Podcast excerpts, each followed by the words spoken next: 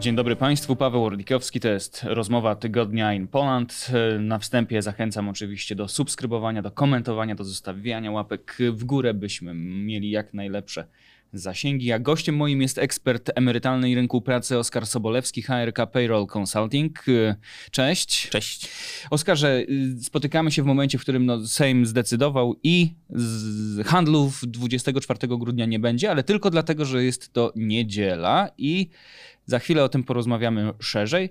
No, to jest taka, taka rzecz, która była dyskutowana już, już w wakacje, ale, ale zabieg wydawałoby się kosmetyczny, a wokół niego cała duża dyskusja. Ty jak to odbierasz? To prawda, znaczy myślę, że nawet nie w wakacje, a wcześniej już ten temat był wywoływany, no bo fakt, że y, Wigilia wypada w niedzielę nie jest jakąś nowością, nie jest to jakieś święto e, nadzwyczajne, co więcej jest to raczej ten dzień, który w większości, jeżeli nie wszystkim osobom kojarzy się e, z Wigilią, nawet tym, którzy obchodzą czy nie obchodzą pod kątem religijnym tego, e, tego święta, to i tak jest to dość dobrze kojarzone.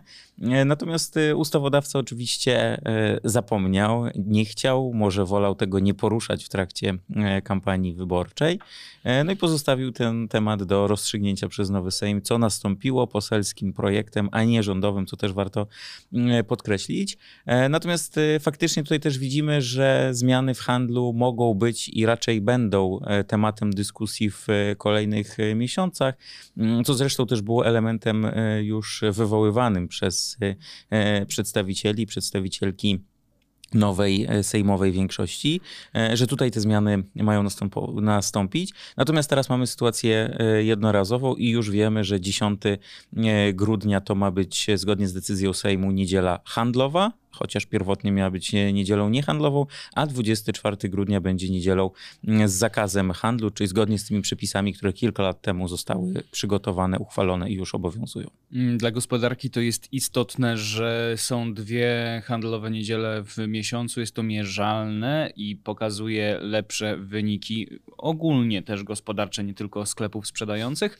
Czy nie ma to takiego znaczenia? Już się przyzwyczailiśmy, że w niedzielę to jak nie zrobimy zakupów, to w porządku. Znaczy, o ile by to nie było była niedziela grudniowa, przedświąteczna, to myślę, że aż takiego wpływu by nie miało. Natomiast tutaj, e, biorąc pod uwagę to, że jednak e, święta są dla nas e, ważnym momentem, ważnym wydarzeniem, na który niewątpliwie przygotowujemy się, robimy też te zakupy już, do których to się bezpośrednio sprowadza, nie tylko spożywcze, ale również prezenty czy inne rzeczy, które, które kupujemy. No i już było to przyzwyczajenie, że te dwie niedziele przed świętami są do dyspozycji, są z tym możliwym handlem.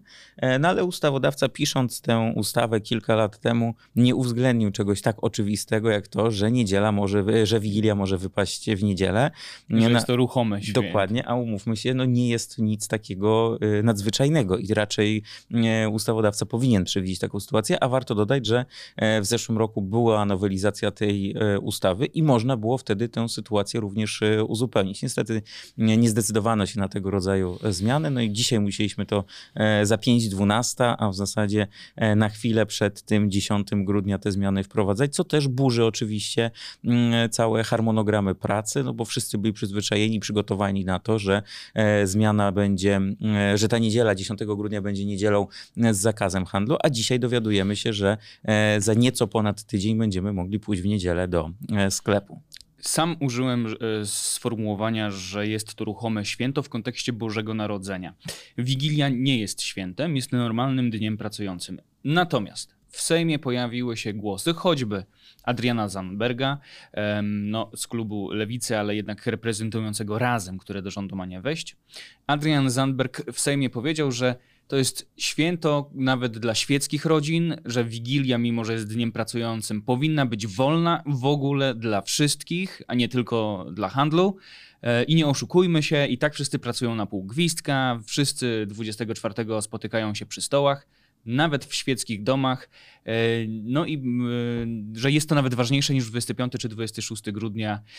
I powinno być rozszerzone wolne ustawowo, tak o. I jak słyszysz, słyszysz takie wezwania, to...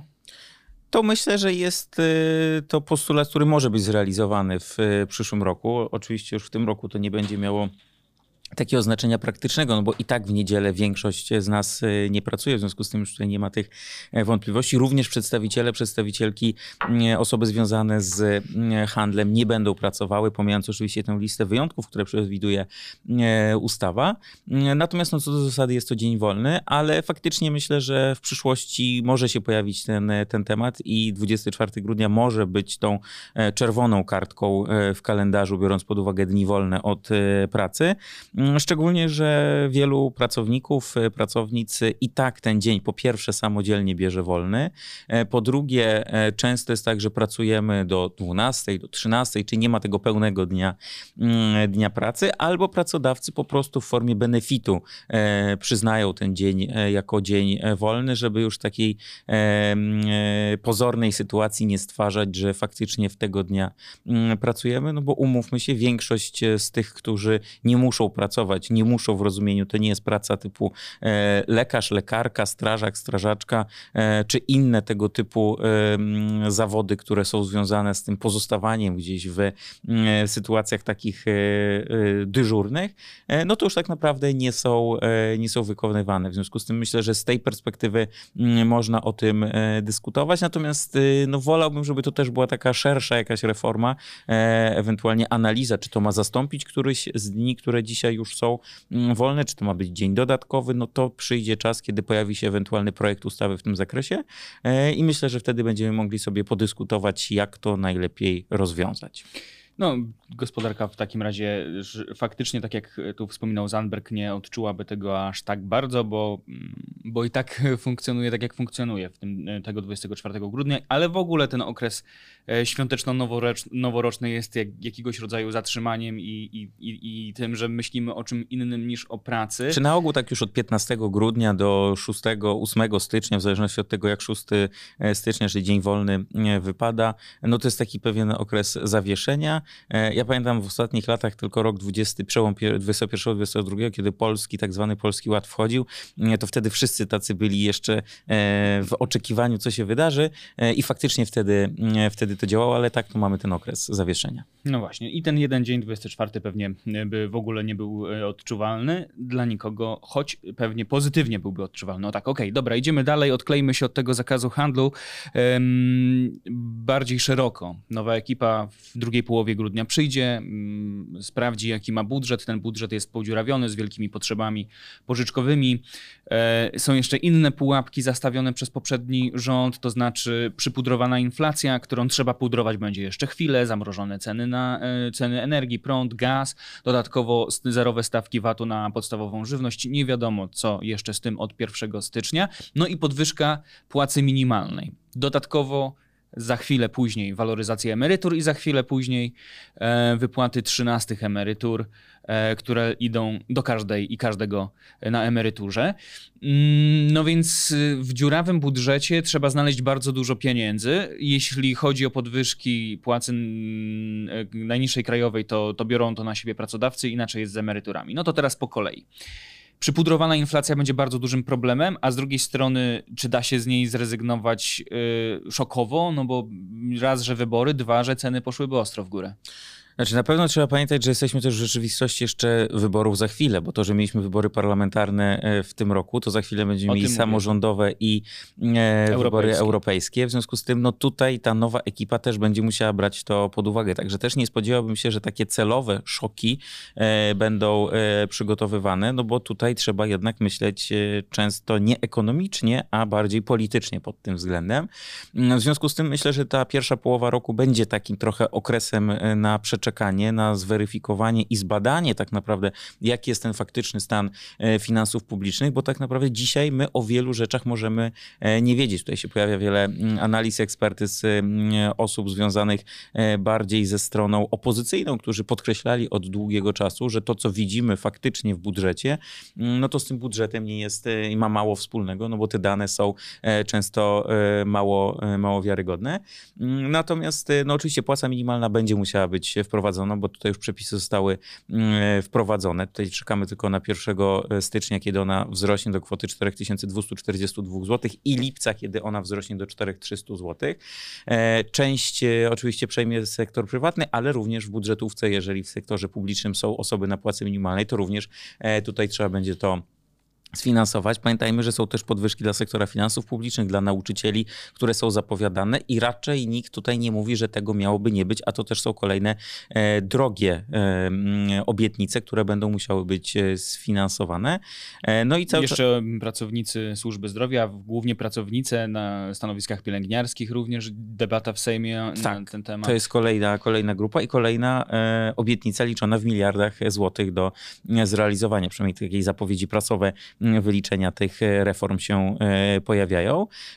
Do tego zaraz będziemy mieli y, waloryzację, czyli marzec i waloryzacja, znowu dwucyfrowy mm, wzrost y, będzie tych y, emerytur. Nie wiemy, czy to będzie 10, 11 czy 12%, e, ale na pewno na ten wysoki wzrost trzeba mm, mieć i brać go pod uwagę. No i za chwilę trzynastka, też czternastka, która jest jako oświadczenie stałe na jesień wpisana, mm, będzie musiała zostać sfinansowana. Także tych e, drogich e, pomysłów, e, które wymieniliśmy, jest, jest kilka, ale oczywiście nie zapominajmy też, że są inne rzeczy do sfinansowania, które finalnie na ten budżet się składają. No a trzeba pamiętać o tym, że no, to nie jest studnia bez dna mm, i też możliwe, że z niektórych rzeczy trzeba będzie zrezygnować, a przynajmniej ich realizację opóźnić.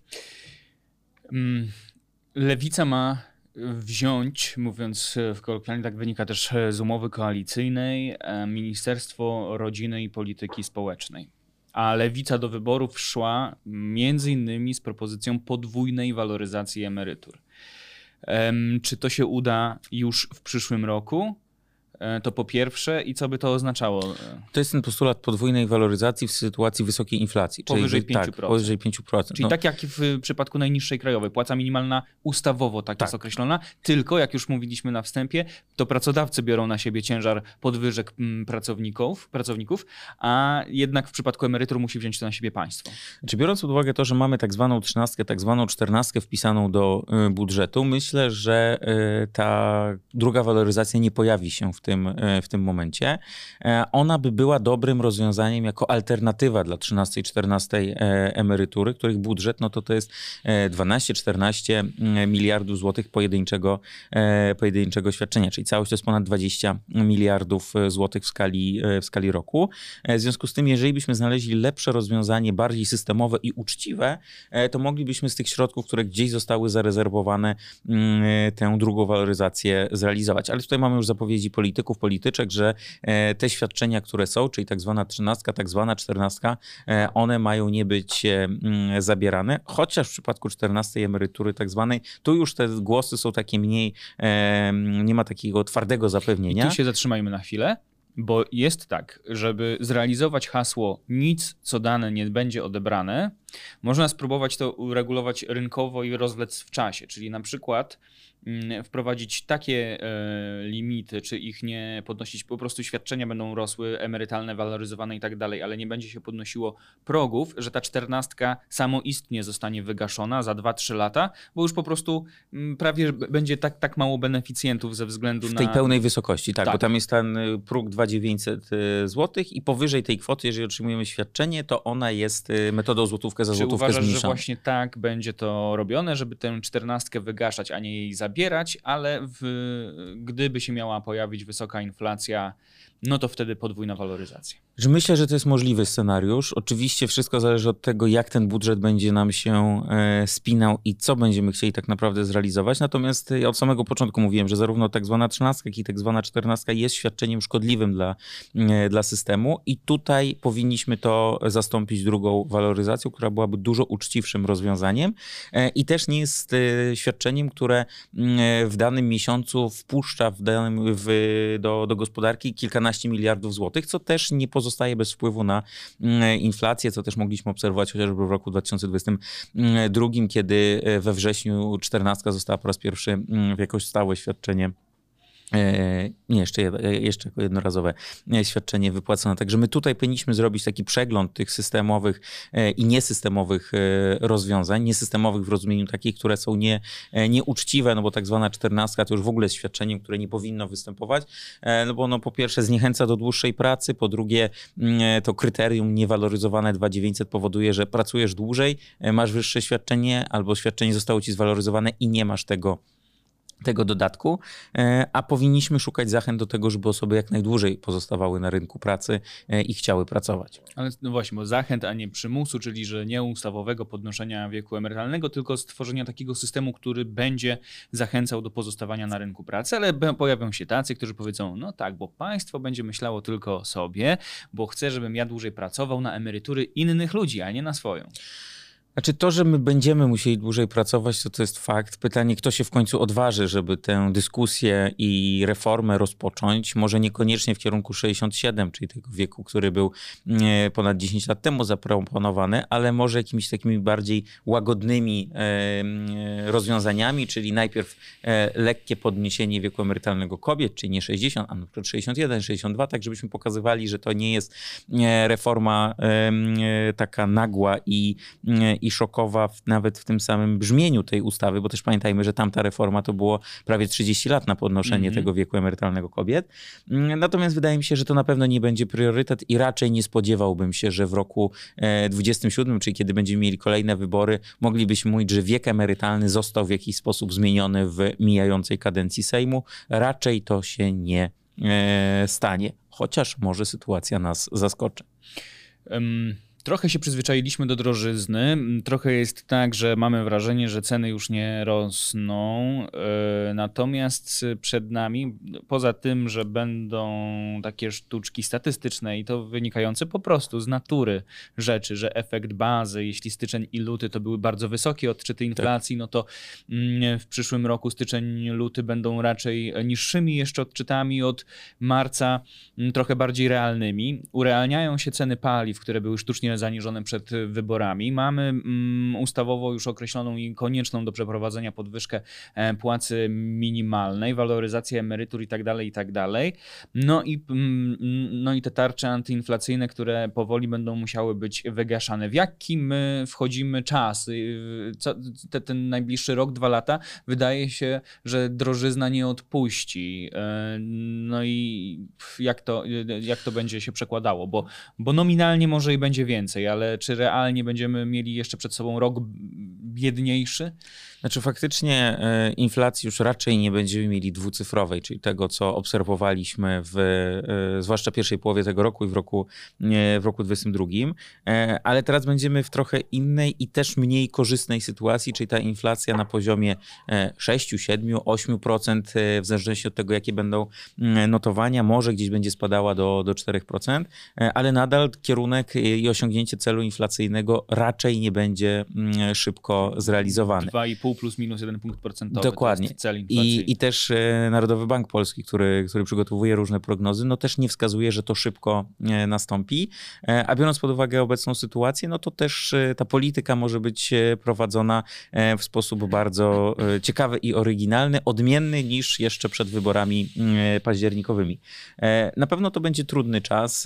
Czeka nas wiele reform, które też będą gdzieś oddziaływały na sytuację gospodarczą, no ale oczywiście ta najważniejsza reforma, reforma chyba, na którą czekamy e, i ten zastrzyk środków, na który czekamy, czyli KPO, mm, ma szansę być w końcu zrealizowany. I tutaj e, to jest też duża szansa z perspektywy gospodarczej, że te środki w końcu do nas e, trafią. Z jednej strony Antoni Macierewicz straszy tym, że Rosja najedzie na Polskę i będziemy mieli konflikt zbrojny i w ogóle trzecią wojnę światową. Wcześniej jeszcze twierdził, że tak będzie, jeśli PiS przegra. Straszył tym, że jeśli PiS przegra, to będzie trzecia wojna światowa. Ale abstrahując już od takich skrajnych, populistycznych haseł, faktem jest, że konflikt za wschodnią granicą trwa i raczej jak się słucha geopolityków, y, możemy wnioskować, że przymrożenie konfliktu nie oznacza jego zakończenie. No i to, że to nie jest ostatni akt w tym konflikcie, jeśli chodzi o Rosję. Czy w, na rynku pracy, czy pracodawcy, planując w tych bardzo skomplikowanych czasach, no, pracę, zatrudnienie i tak dalej, uwzględniają y, zawirowania geopolityczne. Mamy teraz bardzo taniego dolara w w, porównaniu do tego, co było, gdy konflikt wybuchał. Natomiast nie wiadomo, czy będzie tak na, na stałe, więc sytuacja geopolityczna jest niepewna. Konflikty wiszą w powietrzu w różnych częściach świata, ale ten za granicą jest bardzo blisko. Czy pracodawcy to zauważają, czy, czy tak funkcjonują, jakby konfliktu nie było? Nie, no na pewno zauważają i, i, i, odczuwają, e, szczególnie, że za chwilę będziemy mieli dwa lata, odkąd e, wojna w Ukrainie e, wybuchła na tę pełnoskalową wojnę, jeżeli bierzemy to pod uwagę, bo oczywiście też jest rok 14, który rozpoczął tę, tę sytuację. Na pewno jest wiele tych czynników, które, które wpływają.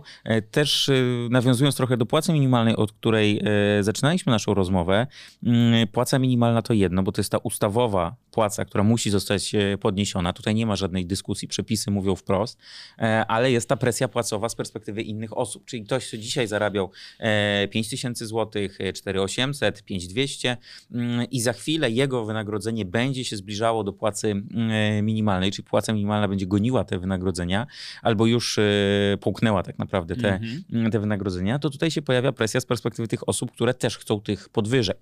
I to są osoby, które na przykład nie otrzymywały podwyżek w zeszłym roku albo w ostatnich kilkunastu miesiącach, mm, co też niewątpliwie wpływa na e, sytuację pracodawców, którzy często nie mają środków na mm, e, pokrycie takich oczekiwań pracowników i pracownic. Z drugiej strony ten rynek pracy dzisiaj jest trochę inny niż jeszcze kilkanaście miesięcy temu.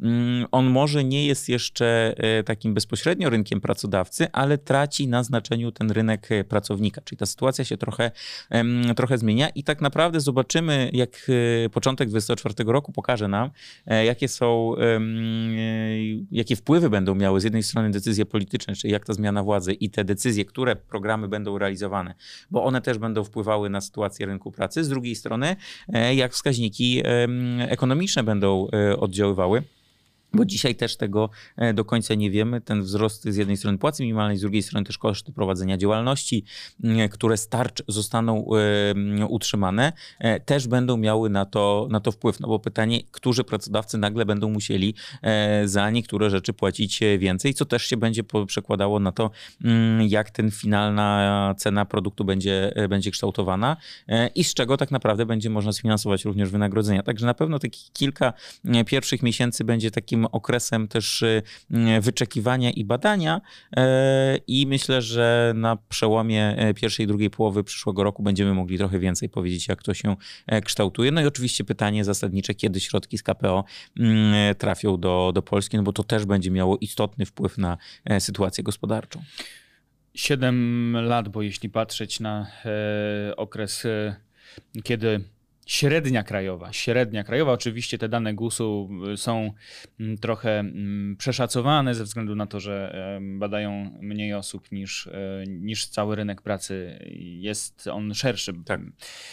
4270 zł średnio miesięcznie wychodziło, na, to była średnia krajowa z 2017 roku. Brutto. W, y, tak, no i w, tak. tak. i w tym roku będzie to 4300, tak. czyli wyżej niż, czyli najniższa krajowa będzie e, wyższa niż średnia krajowa sprzed, sprzed 7 lat.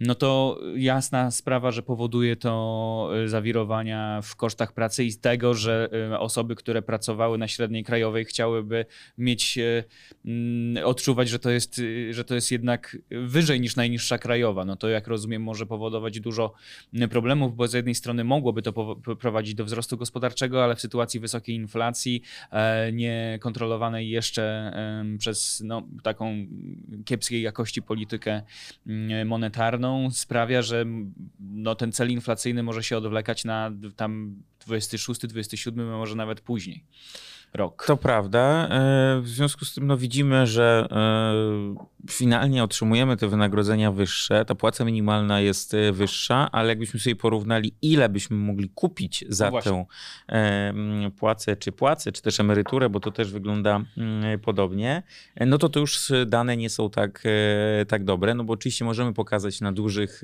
liczbach, że płaca minimalna to już nie jest 3000 jak w zeszłym roku, tylko będzie 4300 jak po, po dwóch latach, czyli ten wzrost ponad tysiąca złotych. No ale przy wysokiej inflacji, bardzo wysokiej inflacji, bo w tym roku to było ponad 18% w lutym, trzeba pamiętać, że już za to nie kupimy tyle. I też taka zapowiedź sprzed czterech lat, kiedy była kampania poprzednia do parlamentu, że płaca minimalna będzie wynosiła 4000 zł na koniec 2023 roku. No prawie się zgodziło, mm -hmm. no mhm. bo to tyle będzie od stycznia tylko wtedy e, za te 4000 zł właśnie mm z mhm. roku 19 dużo więcej moglibyśmy no kupić. właśnie. Siła, I to jest ten problem. E, siła nabywcza pieniądza, bo tutaj może ktoś mieć takie wrażenie, że ja e, mówię, że to jest źle, że najniższa krajowa rośnie. Nie jest źle, bo chcemy żyć wszyscy w kraju, w którym ludzie jak najlepiej zarabiają. Tylko pytanie, co mogą sobie za to kupić. Ta siła nabywcza pieniądza słabnie, słabnie i słabnie i właściwie mimo, że nominalnie to będzie 4300, to możemy realnie kupić sobie mniej niż, niż pewnie 5 5-6 lat temu. Tak, to jest też taka dyskusja o emeryturach i o waloryzacji, że tutaj były szczególnie na początku tego roku, kiedy waloryzacja była prawie 15%, były takie hasła, że najwyższa waloryzacja, że powinniśmy się cieszyć. No ale co z tego, że ona jest taka wysoka, jak ona jest powiązana z tym, że mieliśmy wysoką inflację w poprzednim roku. E, podobnie zresztą będzie w najbliższych e, tygodniach, kiedy poznamy ten, e, tę wartość, o ile te świadczenia będą waloryzowane. I często też w dyskusjach pojawiają się głosy emerytów, emerytów, że oni by woleli mieć niższą waloryzację, ale żeby te ceny tak nie rosły, bo szczególnie osoby, które mają mm, jednoosobowe gospodarstwa domowe, e, czy mają niskie świadczenia, mm, czy niską płacę, oni odczuwają najbardziej ten wzrost e, cen, e, no bo ten podstawowy koszyk produktów dla każdego jest podobny, a mając do dyspozycji te 4300 mm, brutto, czy 8 brutto, czy 6 brutto, no to też inaczej możemy sobie na to pozwolić i inne zakupy możemy zrobić, a niestety ten e, wzrost cen i kosztów w różnych dziedzinach był dość duży, wysoki i odczuwalny. Mm. I to te osoby niestety odczuwają to e, najbardziej. No właśnie, naj, naj, najmniej posiadające, mające najniższy budżet rozporządzalny gospodarstwa domowe mają, mają największe problemy z uporaniem się z wysoką inflacją, bo te podstawowe koszty to jest większość ich miesięcznego budżetu, bo tam nie ma za bardzo z czego mieć nadwyżek, które pomagają ten trudniejszy czas przetrwać. Ale właśnie, bo to jest taka dyskusja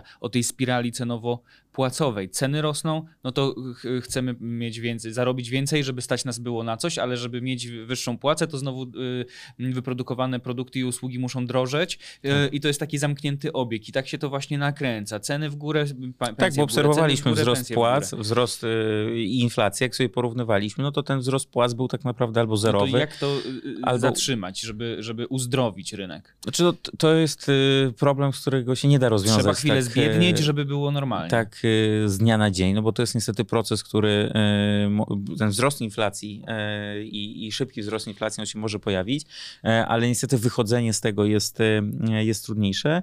E, no i tutaj niestety, tak jak mówiłeś, osiągnięcie tego celu inflacyjnego to jest długi marsz i na to się trzeba przygotować i uzbroić w cierpliwość. Natomiast, no mówię, tu jest wiele czynników i wiele zmiennych, które będą miały wpływ i które będą się pojawiały na początku przyszłego roku, które tak naprawdę zdecydują, jak szybko ta sytuacja gospodarcza będzie się poprawiała. A niestety obawiam się, że może się ta sytuacja jeszcze jak zobaczymy tak naprawdę dane, które są w tych dokumentach. Sławetne trupy wypadające z szafy. No to może być ciekawe, jak będziemy to analizowali. Znaczy, ciekawe z punktu widzenia analitycznego czy dziennikarskiego, zupełnie niefajne, jeśli z chodzi o... Z perspektywy społeczeństwa. Tak, bo ani mm, ciężko będzie prowadzić e, państwo z, z tak, z, z, tak fatalnym budżetem, e, no i e, też tak jak już wspominasz, społeczeństwo na tym na pewno ucierpi, no jakąś zbiednieniem po prostu na jakiś okres bliżej nieoznaczony. Ostatni wątek w naszej rozmowie, mm, no bo właśnie, nakreśliliśmy, że jest bardzo dużo wyzwań, że inflacja nadal jest problemem, że cel inflacyjny odjeżdża, że jest dużo e, problemów związanych z tym, że nawet nie wiemy, nie mamy realnej wiedzy a propos budżetu państwa, że jest bardzo dużo wydatków, że zbliżają się wybory samorządowe, potem europejskie, a już rok później prezydenckie, e, co nazywam takim triduum wyborczym. Jest ogrom, więc, więc trzeba zdobywać kapitał polityczny, z drugiej strony podejmować racjonalne decyzje, decyzję, trochę zaciskać pasa, a z drugiej strony niezbyt drastycznie i jest bardzo, czyli bardzo trudne dwulecie, tak powiedzmy. I jeszcze cała sytuacja geopolityczna. Ale w stu konkretach na 100 dni Tuska pojawia się między innymi zapis o kwocie wolnej od podatku zwiększonej do 60 tysięcy złotych. Rzecz wydaje się na dzisiaj kompletnie nierealna, bo to jest 5 tysięcy złotych miesięcznie, czyli Szanowni Państwo, no to ja nikomu w portfel nie zaglądam, ale możemy popatrzeć na statystyki, jak wiele osób byłoby zwolnionych z podatku PIT. 5 tysięcy złotych miesięcznie. No to przy tak wielu potrzebach e, budżetowych, e, skąd potem pozyskać pieniądze, bo budżet no, musi się czymś karmić. No, z powietrza czy z pożyczek się nie da. Znaczy to jest e, pytanie tak naprawdę, kiedy to będzie e, realizowane. E, oczywiście prace pewnie ustawowe będą się toczyły w przyszłym roku, natomiast istotna będzie data, czyli od kiedy to będzie obowiązywało. Czy to będzie 1 lipca 24, czy to będzie 1 stycznia 25, czy może jeszcze jakaś inna data? No myślę, że tutaj jak zmieni się już władza w rozumieniu rząd Donalda Tuska zacznie działać, pojawi się nowy minister finansów, który będzie brał odpowiedzialność odpowiedzialność za te, za te decyzje, e, to wtedy tak naprawdę dowiemy się, e, jak to będzie wyglądało. I myślę, że dzisiaj nie jesteśmy w stanie postawić jasnego e, stwierdzenia, że to będzie obowiązywało od tego konkretnego dnia. Mm, myślę, że ten rok 25 też zgodnie z jakimiś zapowiedziami, komentarzami, to jest ten pierwszy możliwy, a chyba, że nas ktoś zaskoczy, e, ale myślę, że w tym kierunku powinniśmy e, zmierzać, że to tak będzie realizowane. Mm, natomiast e, no, wszystko pokaże nam rok 24, bo tak naprawdę te najważniejsze informacje o tym, kiedy te reformy będą wprowadzane, zwłaszcza te wpisane do umowy koalicyjnej, to myślę, że pierwszy kwartał 24 roku nam mm, da kilka odpowiedzi na, na te pytania, chociaż nie spodziewałbym się, że one mogą być też bezpośrednio tak bezpośrednio konkretne z takim jasnym zarysowaniem e, daty. Także niewątpliwie będzie ciekawie, mm, ale też będzie trudny, e, trudny czas, no bo te reformy często są, e, są trudne i na to pozostaje nam czekać i, i komentować to, co się dzieje w otaczającej nas, padło, nas rzeczywistości. Pa, padło tu hasło minister finansów. Bardzo ważna postać, szczególnie w tym nowym rządzie, oby jak najbardziej techniczna i ekspercka, ale ja Państwa zachęcam do tego, byście, by, by, by Państwo sobie obejrzeli zaprzysiężenie w Pałacu Prezydenckim z 27 listopada 2023 roku i pan minister Andrzej Kosztownia, który wie, że przychodzi na dwa tygodnie, ale jego mina jakby był zmuszony, jakby ktoś z pistoletem przy, przy głowie stał i kazał mu albo wyciągnął jakieś największe brudy, mina jego, to, to, to jego zdezorientowanie, ten jego jakby wyrok jakiś na siebie podpisywał. Po prostu nigdy w życiu nie widziałem ministra, który podpisując nominację ministerialną wyglądałby w ten sposób. Aż chciało się mu pomóc, powiedzieć, panie Andrzeju, jeśli niech pan mrugnie, jeśli trzeba panu pomóc. No, bo no to... już nieco ponad tydzień został, także misja się kończy. Oskar Sobolewski, ekspert emerytalny i rynku pracy HRK Payroll Consulting. Bardzo dziękuję za to spotkanie. Dzięki. Ja nazywam się Paweł Orlikowski, to była rozmowa tygodnia, a z racji, że tygodnia ma to do siebie, że kolejna wraca za tydzień. Do zobaczenia, do usłyszenia.